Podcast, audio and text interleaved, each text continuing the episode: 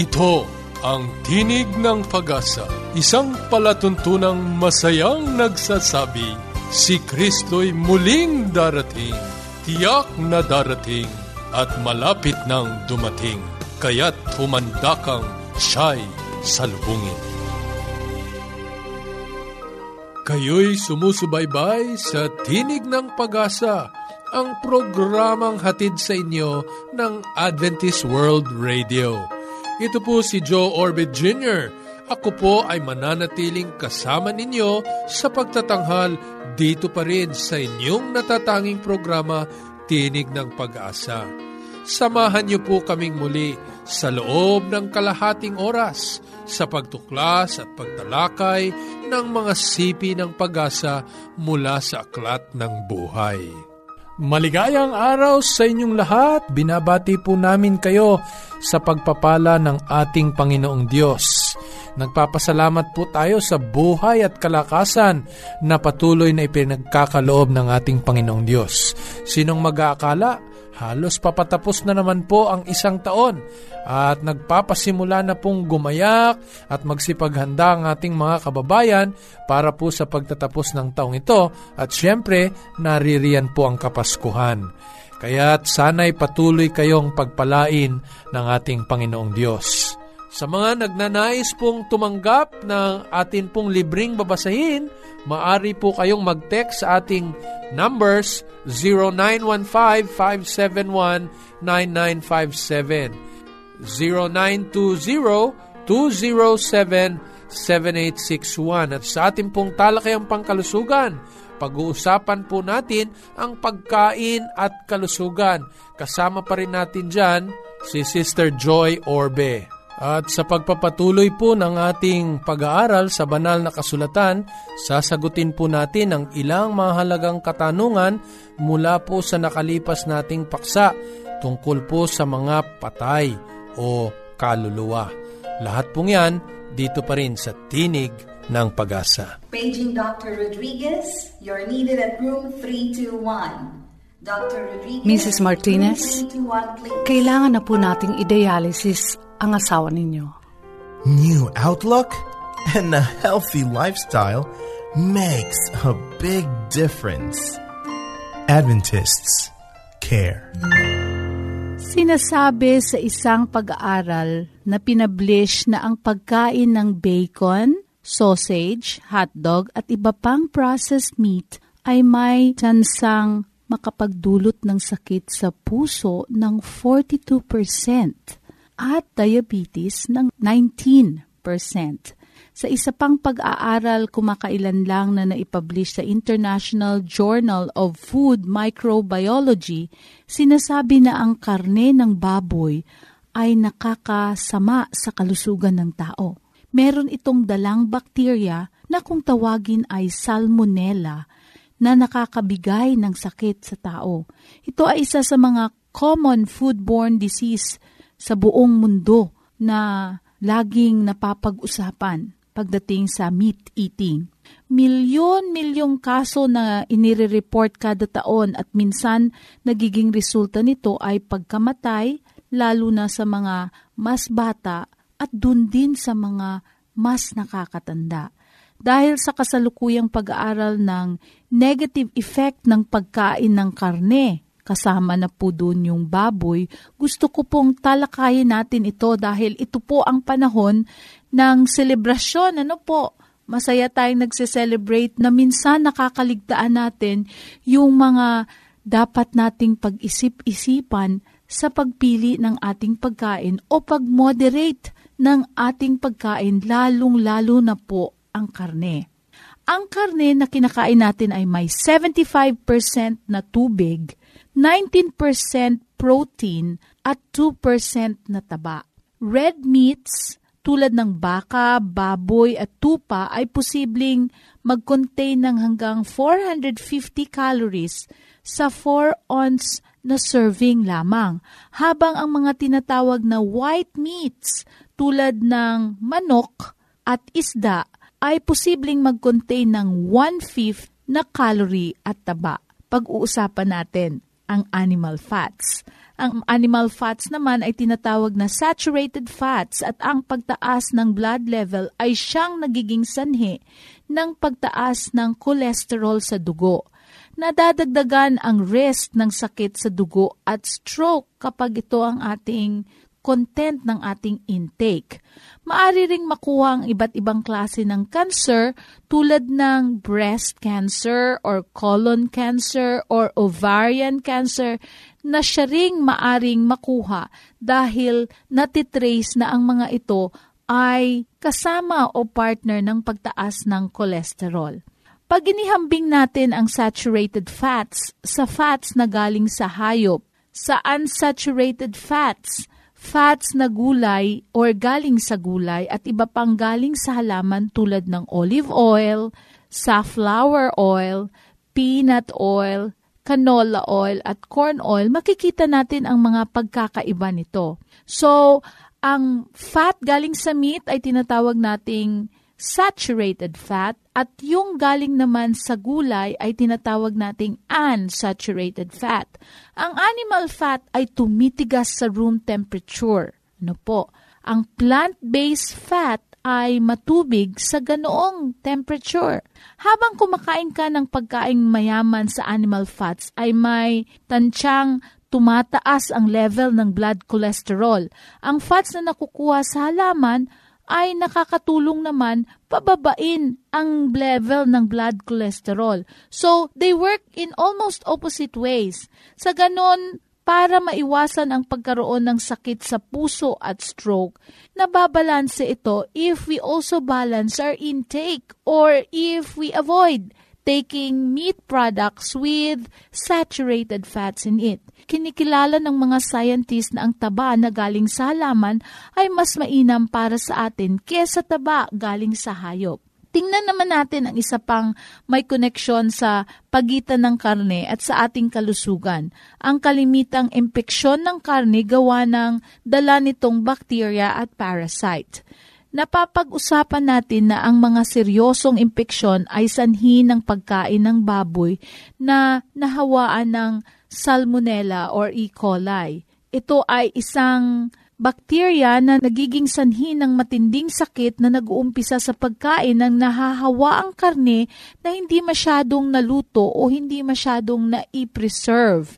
Intestinal flukes mga parasite ito na nalilipat sa ating katawan na nanggagaling sa mga alagang hayop o kaya sa hindi masyadong nalulutong karne. And if we intake it, we also have that parasite. Ang parasite na ito ay maaring maging sanhi ng liver cancer or trichinosis roundworm, isa ring parasite na maaring makuha sa pagkain ng hindi masyadong lutong karne. Ito ay nagiging sanhi ng pamamaga ng puso, utak, baga at pantog. Hindi ko po intensyon na takutin ang ating mga tagapakinig, pero meron po akong ibabahaging isa pang nakababahalang pagkain na nakukuha sa hayop.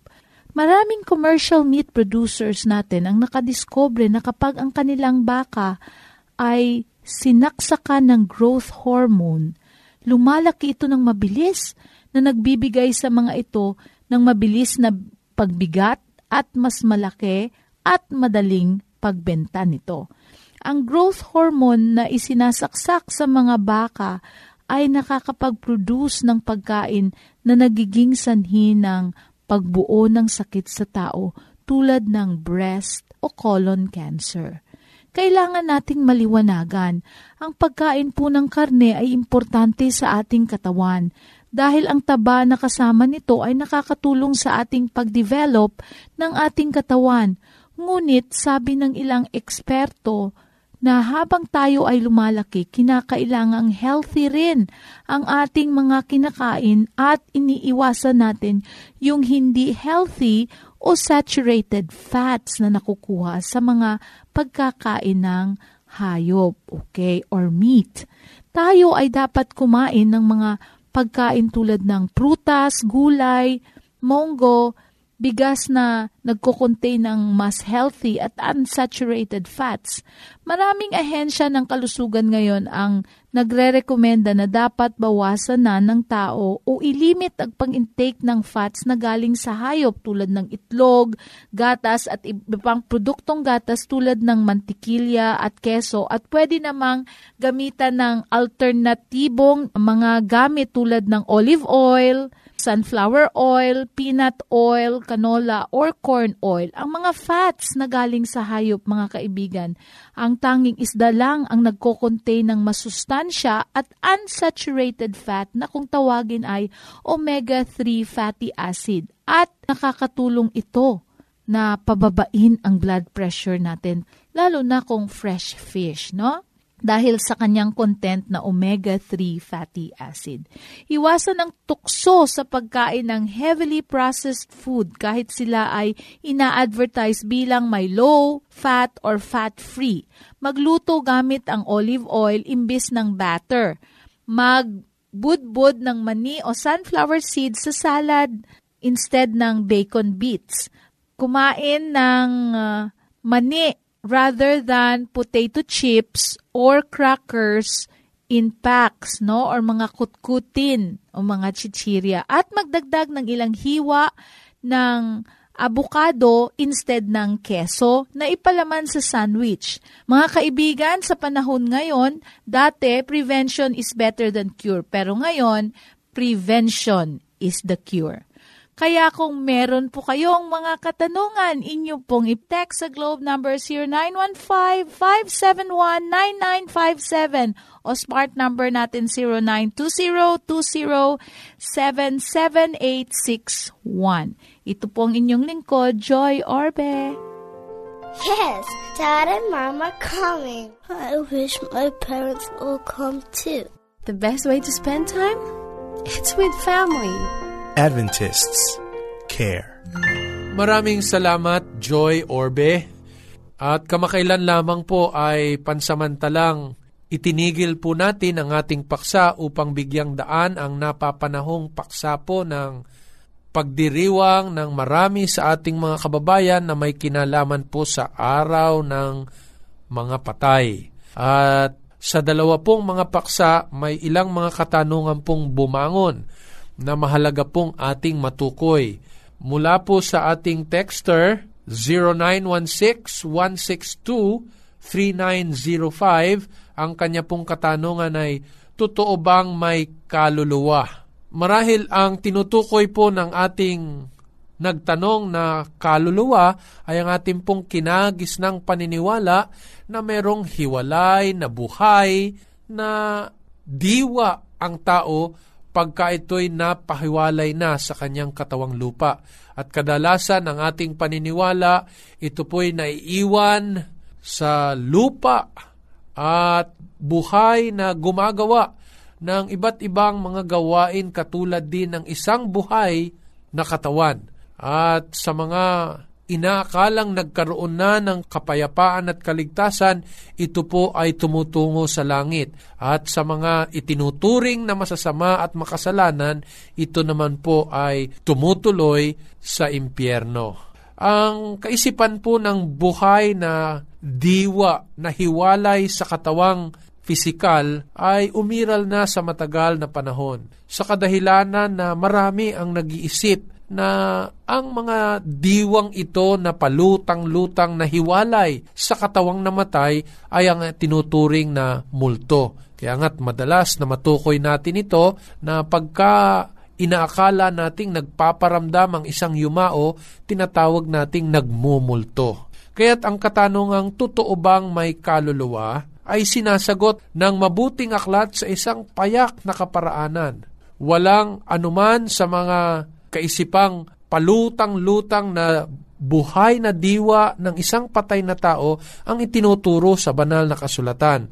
Ang itinuturing na kaluluwa sa Biblia ay ang isang taong buhay. Ganito po ang patutuo ng Henesis Kapitulo 2, ang talata po ay 7. Ganito po ang mababasa at nilalang ng Panginoong Diyos ang tao sa alabok ng lupa at hiningahan ang kanyang mga butas ng ilong ng hininga ng buhay. At ang tao ay naging kaluluwang may buhay. Sa makatwid, sa pasimula pa lamang na ang tao'y lalangin ng ating Panginoong Diyos, ang itinuturing na kaluluwa ay ang taong buhay. Ikaw at ako na nabubuhay ay itinuturing na kaluluwa. Hiwalay sa buhay na ipinagkakaloob ng Diyos, wala pong maituturing na patay na kaluluwa na ang diwa po'y palutang-lutang at kumikilos nag-iisip, gumagawa at nagsasalita katulad ng isang taong buhay.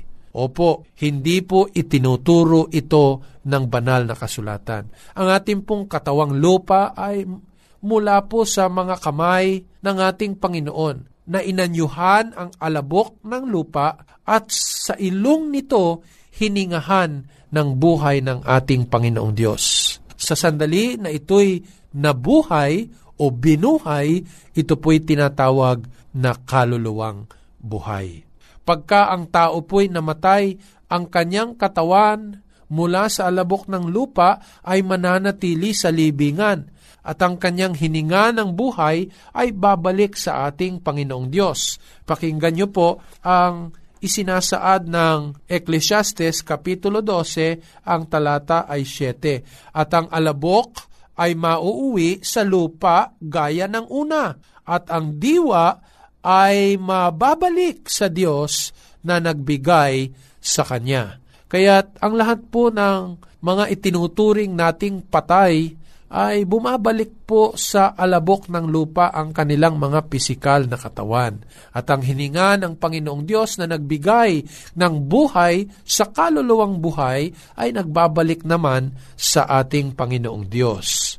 Ang hininga ng buhay na ito ay hindi maituturing na kaluluwa o diwang palutang-lutang na nagsasalita, nag-iisip at gumagawang katulad ng buhay na tao sapagkat ang diwang ito, ang hiningang ito, ang espiritong ito, sa oras na ang tao'y mamatay, ay bumabalik sa ating manlalalang. Pakinggan niyo po ang patutuo ni Job sa kanyang aklat Kapitulo 27, ang talata ay 3. Sapagkat ang aking buhay ay buo pa sa akin at ang Espiritu ng Diyos ay nasa mga butas ng aking ilong. Kaya ito po ang tinutukoy na sangkap ng isang buhay na kaluluwa, ang ating katawang mula sa alabok ng lupa at ang espiritu na inihinga sa butas ng ating ilong mula naman sa ating Panginoong Diyos. Sa panahon na ang tao'y mamatay, bumabalik ito kung saan nagmula at gayon din ang espiritu na mula sa ating Panginoong Diyos. Kaya't ang kaluluwa, ikaw at ako, sa oras na mamatay, ay walang diwang buhay na hiwalay sa katawan. Tanging Diyos lamang ang may katangiang hindi namamatay at walang pasimula. Kaya't ang diwang ito na pinagkakamalan nating kaluluwa ay hindi kailanman itinuturo ng banal na kasulatan. Pakinggan ninyo ang sabi sa Ezekiel Kapitulo 18, ang talata po ay 4. Ezekiel Kapitulo 18, ang talata ay 4. Narito lahat ng kaluluwa ay akin, kung papaano ang kaluluwa ng Ama gayon din ang kaluluwa ng anak ay akin. Ang kaluluwa na nagkakasala ay namamatay. Kaya't maliwanag po na itinuturo ng kasulatan na ang taong namamatay ay bumabalik ang kanyang katawan sa alabok ng lupa. At ang buhay na inihinga ng Panginoon ay bumabalik din sa Kanya. Uulitin ko po, wala pong itinuturo ang kasulatan na diwang palutang-lutang na hiwalay sa pisikal na katawan na nagsasalita, nag-iisip, nakakadama at kumikilos katulad ng taong buhay. Sa kahulihan, nais po nating ipako ang aral na ito katulad ng itinuturo ng banal na kasulatan na matibay na ang taong namamatay ay itinuturing ng ating Panginoong natutulog hanggang sa kanyang pagbabalik. Kaya't sa gawa, Kapitulo 2, ang talata po ay 29 at 34, ganito po ang patutuo ng kanyang mga alagad. Mga kapatid, malayang masasabi ko sa inyo ang tungkol sa patriarkang si David na siya'y namatay at inilibing at nasa atin ang kanyang libingan hanggang sa araw na ito. Sapagkat hindi umakyat si David sa mga langit, datapwat siya rin ang nagsabi, Sinabi ng Panginoon sa aking Panginoon, Maupo ka sa kanan ko hanggang sa gawin ko ang mga kaaway mo na tungtungan ng iyong mga paa. Sa makatwid, si Haring David katulad ng bawat isa sa ating nabuhay at may katawang lupa sa kanyang kamatayan ay nanatili sa kanyang libingan at ang kanyang buhay na hiram ay bumalik sa ating Panginoon. Kaya't sa mga nag-aakala na maaring makausap ang kanilang mga mahal sa buhay na matagal nang patay o di kaya'y kamakailan lamang namatay, sa pakikipag-ugnayan sa kanila, nagkakamali po tayo, sapagkat kailanman hindi po itinuturo ng banal na kasulatan na maaari nating makausap ang ating mga mahal sa buhay na nangamatay. Katunayan, Ganito po ang sinasabi ng banal na kasulatan sa awit kapitulo 115, ang talata po ay 17. Ang patay ay hindi pumupuri sa Panginoon, ne sino mang nabababa sa katahimikan. So, wala pong paraan na ang mga patay o ang katawang bumabalik sa alabok ng lupa o tinuturing ng Panginoong nangatutulog ay mayroong damdamin at kaisipan na maaring pumuri at magsamba sa ating Panginoong Diyos. Sapagkat sa Ecclesiastes Kapitulo 9, ang talata po ay mula ikalima hanggang ikaanim, ganito po ang sinasabi ng Biblia sapagkat nalalaman ng mga buhay na sila'y mga mamatay, ngunit hindi nalalaman ng patay ang anumang bagay ni mayroon paman silang kagantihan, sapagkat ang alaala sa kanila ay nakalimutan. Maging ang kanilang pag-ibig, gaya ng kanilang pagtatanim at ng kanilang pananaghili ay nawala ngayon na wala man silang anumang bahagi pa na magpakailanman sa anumang bagay na nagawa sa ilalim ng araw. Kaya't wala pong anumang paggawa o wala anumang pag-iisip at uh, damdamin, maging ito'y kagalitan o pag-iimbot o pagkalungkot o kagalakan na maaring maganap sa panahon na ang tao ay patay hindi po maaring makausap natin ang mga nangamatay na. At lalong higit, hindi dapat katakutan ang mga itinuturing ng marami na multo, sapagkat hindi po ito itinuturo ng kasulatan. Pakinggan niyo pa po ang isang salaysay sa Mateo Kapitulo 10, ang talata po ay 28. At huwag kayong mga takot sa mga nagsisipatay ng katawan, datapwat hindi nangakakapatay sa kaluluwa, kundi bagkos ang katakutan ninyo yaong makapupuksa sa kaluluwa at sa katawan sa impyerno. So, hindi rin po makagagawa ng anumang pagsakit sa sinumang buhay ang namatay na sapagkat Itinuturo nga na wala pong mga gawa, walang damdamin, o ano pang mga kaisipan na nagaganap habang ang tao po ay nasa kalagayang patay. Nais ng Diyos na ang kamatayan ay maging pansamantalang kapahingahan ng mga nangamatay na matwid upang sa pagdating ng Panginoon muli silang buhayin at magmana ng buhay na walang hanggan. Nais ng Diyos na ang mga patay na matwid sa kanyang pagbabalik ay masaksihan ang kalwalhatian ng ating Panginoong Yesus. Ganito po ang itinuturo sa una Tesalonika Kapitulo 4 pasimula po sa talatang 13. Ngunit hindi namin ibig na kayo'y di makaalam mga kapatid tungkol sa nangatutulog upang kayo'y huwag mga lumbay na gaya ng mga iba na walang pag-asa. Sapagkat kung tayo'y nagsisisampalatayang si Jesus ay namatay at nabuhay na maguli, ay gayon din naman ang nangatutulog kay Jesus ay dadalhin ng Diyos na kasama niya sapagkat ito'y sinasabi namin sa inyo sa salita ng Panginoon na tayong nangabubuhay na nangangatira hanggang sa pagparito ng Panginoon ay hindi tayo mga uuna sa anumang paraan sa nangatutulog.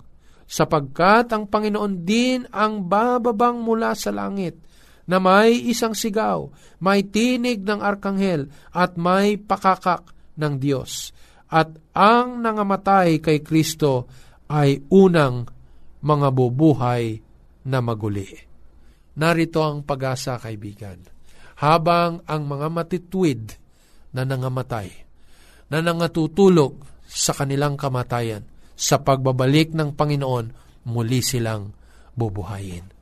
Hindi sa mga nasisirang katawan, kundi sa kalwalatian ng ating Panginoon nais ng Diyos na maging kabilang tayo sa mga ito kung dadatnan tayo ng Panginoong nangatutulog. Kaibigan, may pag-asa sa Panginoon. Kung sa ngayoy nananabik ka na makita ang iyong mga mahal sa buhay na nga naunang nangamatay, may pag-asa sa pangako ng Diyos. Nais ng Diyos na ito ang ating panghawakan, na sa kanyang pagdating, titipunin niya ang kanyang mga anak, buhay at patay, at itatahan niya sa kanyang lupang pangako. Sana'y nakinabang ka, kaibigan, sa ating naging pag-aaral at sa kasagutan ng iyong katanungan.